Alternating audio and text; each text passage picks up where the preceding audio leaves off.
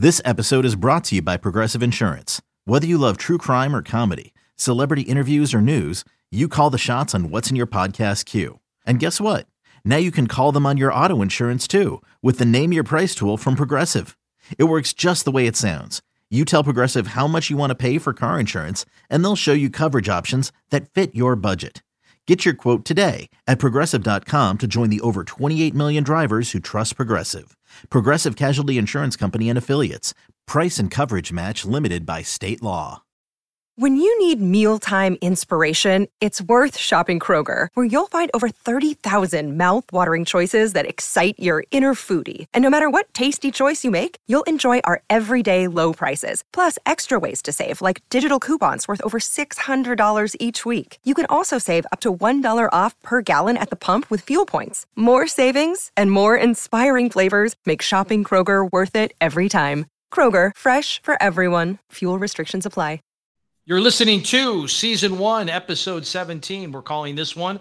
The second half begins, and it is just around the corner. But the first half of the Major League Baseball season, the defining line, the marker, if you will, is the All-Star game. This year, it was out in L.A. The Cubs had two players out there, and WGN had a sports anchor out there. His name is Josh Frydman, and he visited with us about the Cubs in the first half and what he's looking to see out of the Cubs in the second half and all things All-Star game in LA. Next up on Fly the W, I'm here with Josh Frydman from WGN Sports. How you doing, Josh? I'm good, buddy. Thanks for having me. Hey, how exciting. You're at the airport in LA. You just got to see the All-Star game and the home run derby. That had to have been all sorts of excitement. Yeah, coming to you live from LAX, which is always fun. I actually had no trouble getting into the United terminal, so just waiting for my flight in a couple hours. So yeah, it's a great experience. You know, this is my first All-Star baseball game that I got to cover, and to come out to LA Dodger Stadium, which had not hosted in 42 years, which is pretty crazy when you think about the history of Dodger Stadium and the third oldest ballpark in baseball behind Wrigley and Fenway. I will say that as beautiful as the picturesque backdrop is at Dodger Stadium, the ballpark itself probably not equipped to host an event like this. They have two elevators, and it was jam-packed. We were like sardines trying to get through, you know, this because we're up in the left field auxiliary box. The majority of the press is up there. You know, the writers for the major papers are in the regular press box. So that was my only critique of the 2 days that I was at Dodger Stadium, but otherwise, it was a really fun event. The red carpet was cool on Tuesday, watching all the athletes and their families get dressed up to the nines and kind of talk about fashion a little bit and have some fun.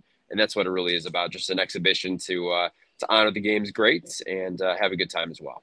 Yeah, I was shocked like you about the fact that LA had not hosted for so long. And that brings us to another area. Wrigley Field hasn't hosted since 1990.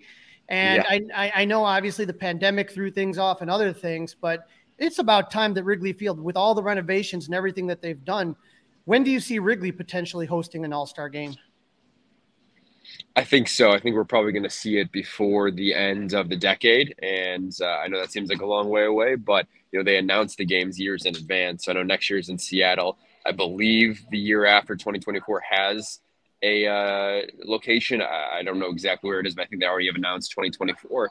But if not, yeah, Wrigley should be, you know, in the next 3, 4, 5 years, I would hope, because as you mentioned, you got to go back 32 years now to 1990. And since they have the renovations, you should be able to host an event like this. Obviously, having now hosted a World Series and many playoff series in the last 6, 7 years, you should be able to have an event of this caliber in one of your marquee markets, franchises, and ballparks at Wrigley Field. So I think it would be an awesome event.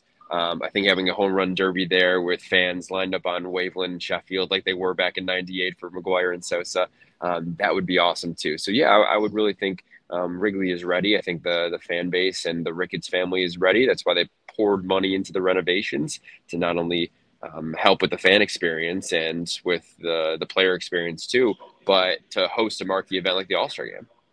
Now, Josh, I was looking here. One of the first events that they have is the Futures game. And I got to scratch my head. I don't understand why they don't put that as the Sunday night game, you know, like kind of showcase the young stars. But the Cubs did have PCA, Pete Crow Armstrong, who started with Myrtle Beach, now in South Bend. He did have a double in the game, played some center field. You did a recent interview with him. What are your thoughts on PCA and how does he look to you? Yeah, and to answer your first question, Crawley, the game used to be on Sundays, but now the draft is basically it's the same week as the All-Star game. So the event schedule has changed since the pandemic. So now they have the draft on Sunday night for rounds 1 and 2. They play out the rest of the draft Monday, Tuesday, so they push the futures game up to Saturday. But you're right, it was weird because I flew in Saturday, and the game was basically already going on at Dodger Stadium, and then Sunday there was nothing besides the draft at night. So I think Rob Manfred even mentioned it's cool to have all those events in the same week, but it's very tough for the teams and all their personnel to manage everything too. So they'll hopefully figure something out to change that in the future. But as far as PCA, yeah, a couple weeks ago, took a road trip to South Bend, got to interview him and get to know him a little bit better. Really intriguing prospect for Cubs fans who don't know his backstory. He was the prime prospect acquired in the Javi Baez trade, which is coincidental that he grew up a Javi Baez fan. He's a Cubs fan, even though he's from Los Angeles. This was a homecoming for him to come play in the Futures game in LA. Both his parents are Hollywood actors. His mom, Ashley Crowe, was actually the mom in the movie Little Big League. So got a little baseball connection there. But I asked PCA, I was like, did you ever want to be an actor? He's like, hell no. And had no interest doing the Hollywood thing because he would go on set. He would watch his parents' work schedules. And it's crazy to be an actor, right? You know, the odd hours and everything like that. So he never got the acting bug, but grew up playing sports, baseball, since he was a little kid. His dad, he says, is a good wiffle ball player. So he would help him get ready in the backyard and play when he was younger. And, yeah, one of those kids who's just 20 years old, super speedy center fielder who could be a Gold Glove caliber outfielder. Talking to his head coach, or to his manager rather, at High A South Bend, he told me he's a walking triple.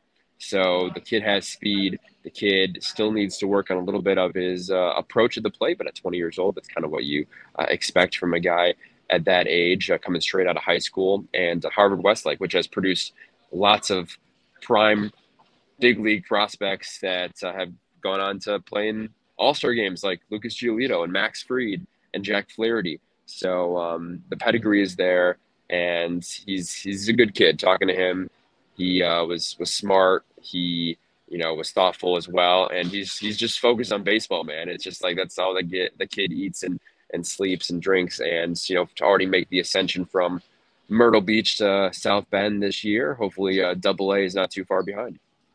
I got to tell you, my favorite event out of all of it, I don't know. The Home Run Derby to me absolutely gets me all pumped up. I love the Home Run Derby. But I got to ask, right? So the Cubs didn't have a representative there, but we all know that Kyle Schwarber is forever a Cub. So you had Chicago. I was down at Murphy's on Monday night watching, and I'm rooting, and I'm, you know, Schwarber's #1 seed, and Pujols is the bottom seed. I got to ask you, do you think that he legitimately lost to Pujols, or was there a little bit of deferential treatment for the living legend, Albert Pujols? Because I've seen questions about the counting of the home runs. I've seen all sorts of things. This just kind of is funky to me. I don't know, Josh, we were there. What did you see?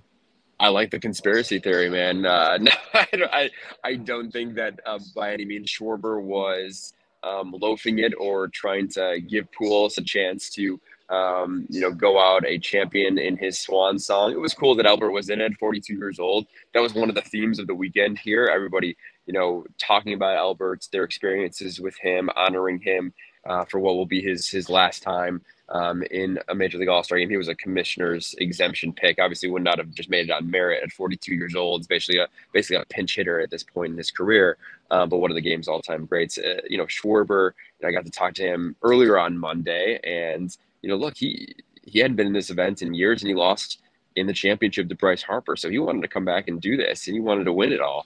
And he is having an incredible season, leads the National League in home runs. So I don't think he was looking to be like, you know what, I'm going to tank so Albert Pujols can get a chance to move on to face, Soto in the second round. So, yeah. No, I don't think that was it. But I was surprised at the outcome for sure. Because I was so mad. We were talking on the last episode in 2018 how Bryce Harper ripped him off by not following the rules.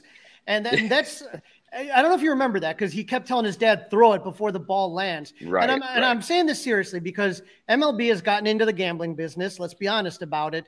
And obviously this game is about fun and exhibition, but if people are laying money, I'm not a gambler, Josh. I'm not good at it, so I don't do it. But I'm not good at it, but I am a gambler.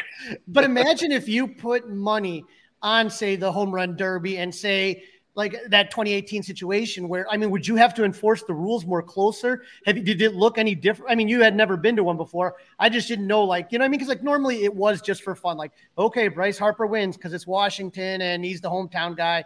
But, like, they're going to have to kind of tighten that up with gambling involved now, right? Yeah, that's a good point about the gambling and stuff like that, because you're right. You know, you can skirt the rules a little bit. And there were clearly violations when it comes to, all right, you know, they have to technically, I believe the rule is still when the ball lands. So if it's a home run, it's got to land before the next pitch. And I'm in the left field seats, you know, that's where the auxiliary press box is. So we get a pretty good view from up there when a guy launches one, and they wait like 2 seconds, and then he's throwing one before the ball even lands. So clearly everybody is doing that. But there were a few times where you saw where the clock would expire, then they would throw the ball, then he would hit a home run, and they would count it. I think because it's all fun and exhibition. But you're right, when we do start talking about the money involved, and there's a big prize for the winner of the event. So it's not just the gamblers, too. So maybe they do need to be a little stricter with the rules going forward. Now, when you watch the home run derby, which was the most impressive home run that you saw? Or you know, where were you were just going like, oh, my God, this guy's amazing? It was Julio. Julio was he was really becoming a fan favorite, which, you know, there wasn't a Dodger in the crowd. Corey Seager was the former Dodger who got the last invitation. I would have liked to maybe seen even Mookie or Freddie Freeman, a Dodger that's actually on the roster, be a part of the events. But there were still several big names, and Julio Rodriguez, being 21 years old, lighting it up with 30-plus home run rounds. He was the guy that everyone was rooting for and was cheering for the hardest. And, you know, Soto, with all the drama that had come into the league where the reports came out, he did not want to sign that 15-year, $440 million contract extension. All of a sudden, the Nationals are reportedly going to be offering or listening to trades with maybe one of the best 5 players in baseball. So that was interesting for him to go out and block out the noise and win the Derby. But yeah, Julio was probably the most fun to watch. And I think just his stroke, his you know, just enthusiasm for the game and being one of those young rookies that you can see growing the game in the next 5 to 10 years. There's a couple big stories involving local Cubs players. Obviously, the Contreras brothers, you know, that's the first time since the Alomar brothers, I believe, that you had brothers in the starting lineup. You had Wilson catching and William was the DH. How fun was that for their family? And did you get to kind of talk to Wilson at all during his time there? I did. We talked to both brothers, Wilson and William, several times. And, you know, I don't think Wilson stopped smiling the entire week in LA. Honestly, he was, I think, the happiest I've seen him as a Cub, just because this was all about family. If you remember his backstory, you know, he grew up in Venezuela. He gets signed by the Cubs when he's 16. His brother's 6 years younger, so he leaves basically for a professional career when his little brother's 10, and they, you know, aren't together at all. His family's not in the U.S. until this year, and now his brother's in the majors, 24 years old. Makes an all-star team, is really kind of a part-time player with the Braves, and they're back-to-back in the batting order, which, I mean, any one of those things is incredible, but to put them all together is really an unbelievable story, and a credit to the Contreras family, to their parents who were there. They got to experience this with them.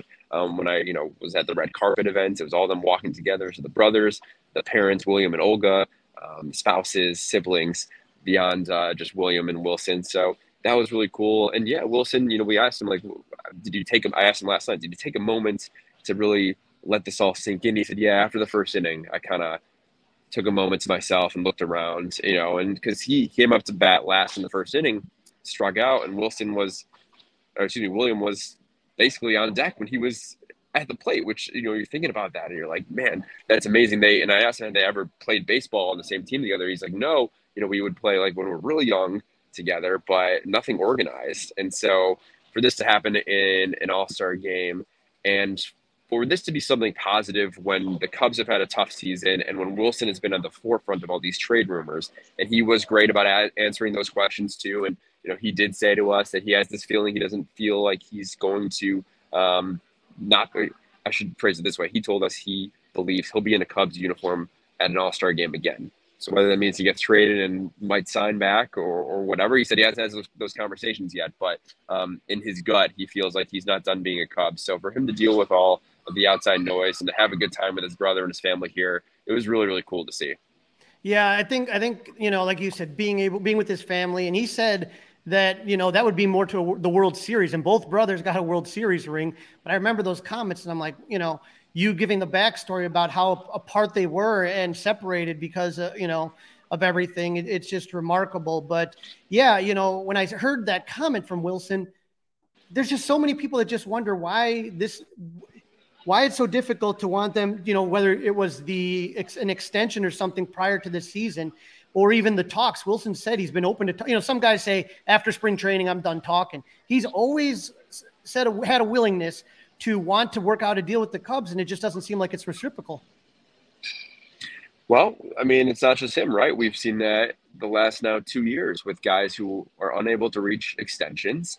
And we've heard different sides of that story, whether it's Jed Hoyer saying the money was there and they didn't want to do it, or Anthony Rizzo or Chris Bryant and Javi Baez being like, we weren't offered what we wanted. And of course, Rizzo, I think the report initially was like 5 for $85 last year, and he signs a much lower deal to go and stay in New York, where admittedly he's having a really nice year, taking advantage of that short porch in right field as a left-handed hitter at Yankee Stadium, and also playing for a team that is probably going to win the World Series, or at least has the best chance right now. So, yeah, you know, I talked to Ian Happ about that too this week, because, you know, Happ's another name that you hear. I think it's less likely he gets traded here. He's still got another year left on his contract, but, you know, he's finally reaching his potential. And I asked him, like, you're seeing some of your old teammates here, like Schwarber and Jock Peterson was here. Wilson's going through it. Like, what have they told you about this? You know, and he's like, listen, it's like kind of getting traded from Facebook to Twitter.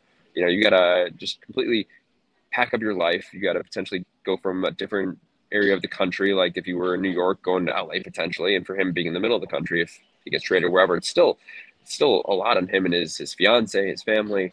And that's the part I don't think we talk enough about when it comes to these athletes. Just like, oh, they're traded.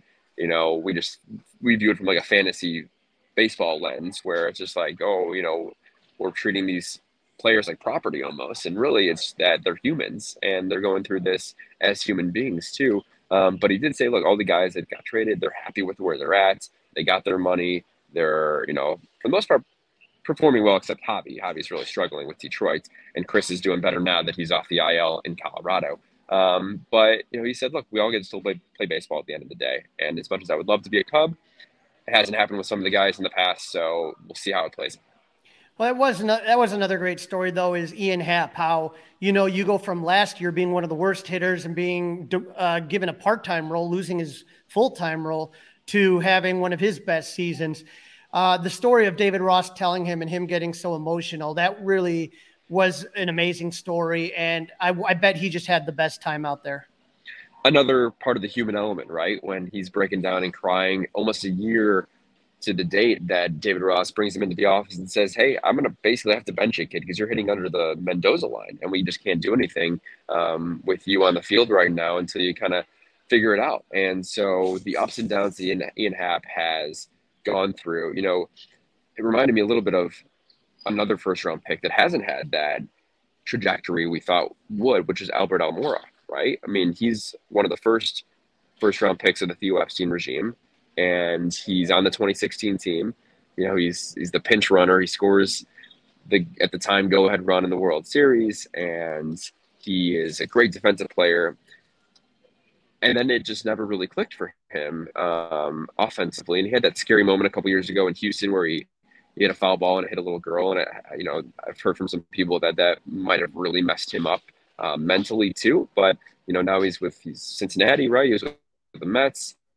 So it just hasn't really panned out for Albert the way that a first-round top 10 talent most likely is headed towards. And Ian, another top 10 pick, you were probably looking at maybe a similar trajectory where it was going to be up and down, had some moments, but never really reached his potential, especially last year at the time when, you know, he, like I said, was really struggling. But since about now, last year, so say the last 160 games of 70 this year, 60 last year, he's about a 130 weighted runs created plus, .270 hitter, 25 home runs. He's a really good major league ball player, and obviously evident by him making the All-Star team. And, you know, I asked him in the locker room last night, I was like, so your on-base percentage is 1,000 the All-Star game. He's like, yeah, you know, pretty good. I was happy about the walk, but just happy to be, you know, he was just happy to play, happy to get an at-bat, happy to play in center field for a few innings as well. And again, another guy who was just smiling and just enjoying the experience.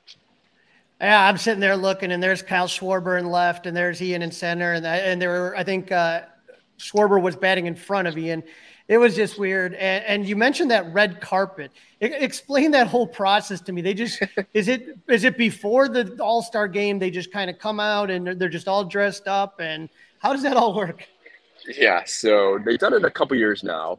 It makes the most sense to have it here in Hollywood, right? Like if they're going to do a red carpet, but it's a show that is on MLB Network, and basically it was at 11 a.m. Pacific time here, so 6 hours before the game in downtown LA, right by the state. If you've been to LA, there's the downtown area, there's the Staples, I guess, Crypto.com Arena, and then there's a bunch of the hotels, and there's this big plaza. That's where they had the draft too. So they have literally a red carpet show, and the players dress up to the nines. They are in like really awesome suits, or sometimes Jock Peterson wearing shorts, or guys wearing no undershirt at all and just an open jacket. So the fashion is really interesting to see, but they're with their spouses or their girlfriends or their families. Like I mentioned, the Contreras brothers were there together down the red carpet with their families and their parents. So that was really cool for them. Ian was with his fiance. Schwarber was with his young child and his wife as well. So that was really fun for them. And it's another little cute thing they get to experience. There's fans that are there as well, and they're stopping to sign autographs. I talked to Liam Hendricks, the White Sox closer, who was with his wife, Christy, and I asked him, was like, you know, I saw you stopping basically at every fan that I was asking you for their autograph or for a picture. And he's like, yeah, man, you know, I don't know the next time I'm going to be here. This is why we're doing it, for the fans. And hopefully most ball players realize that. So that was fun. And also get to see Kate Upton, because Justin Verlander was there. So she literally is a runway model and knows how to do that pretty well. So that was pretty cool. Well, Josh, thank you for your time. I appreciate you coming out here. I am hoping that I get to see you interviewing people on the Wrigley Field sometime in the next few years. I've been waiting for so long now. But I appreciate you coming on. Where can people follow you to find all your good work and pictures? I appreciate it, buddy. Thank you. They can follow me on Twitter at Josh_Frydman. Instagram is just Josh Frydman, FRYDMAN. And then we host the nightly GN Sports Show at 10:30 on WGN. So that's at GN Sports TV. So you can join myself, Jared Payton. We got Caitlin Sharkey on board now. We have Chris Bowden. So we got a great sports team. They allow me to do things like travel to LA for All-Star game coverage. So hopefully you can tune in and get a chance to see a nightly Chicago-based sports show. And we cover the Cubs. We cover all the teams. And hopefully you get a chance to enjoy it. Sounds good, Josh. Thanks again for coming on. All right, Crawley. Appreciate it, buddy.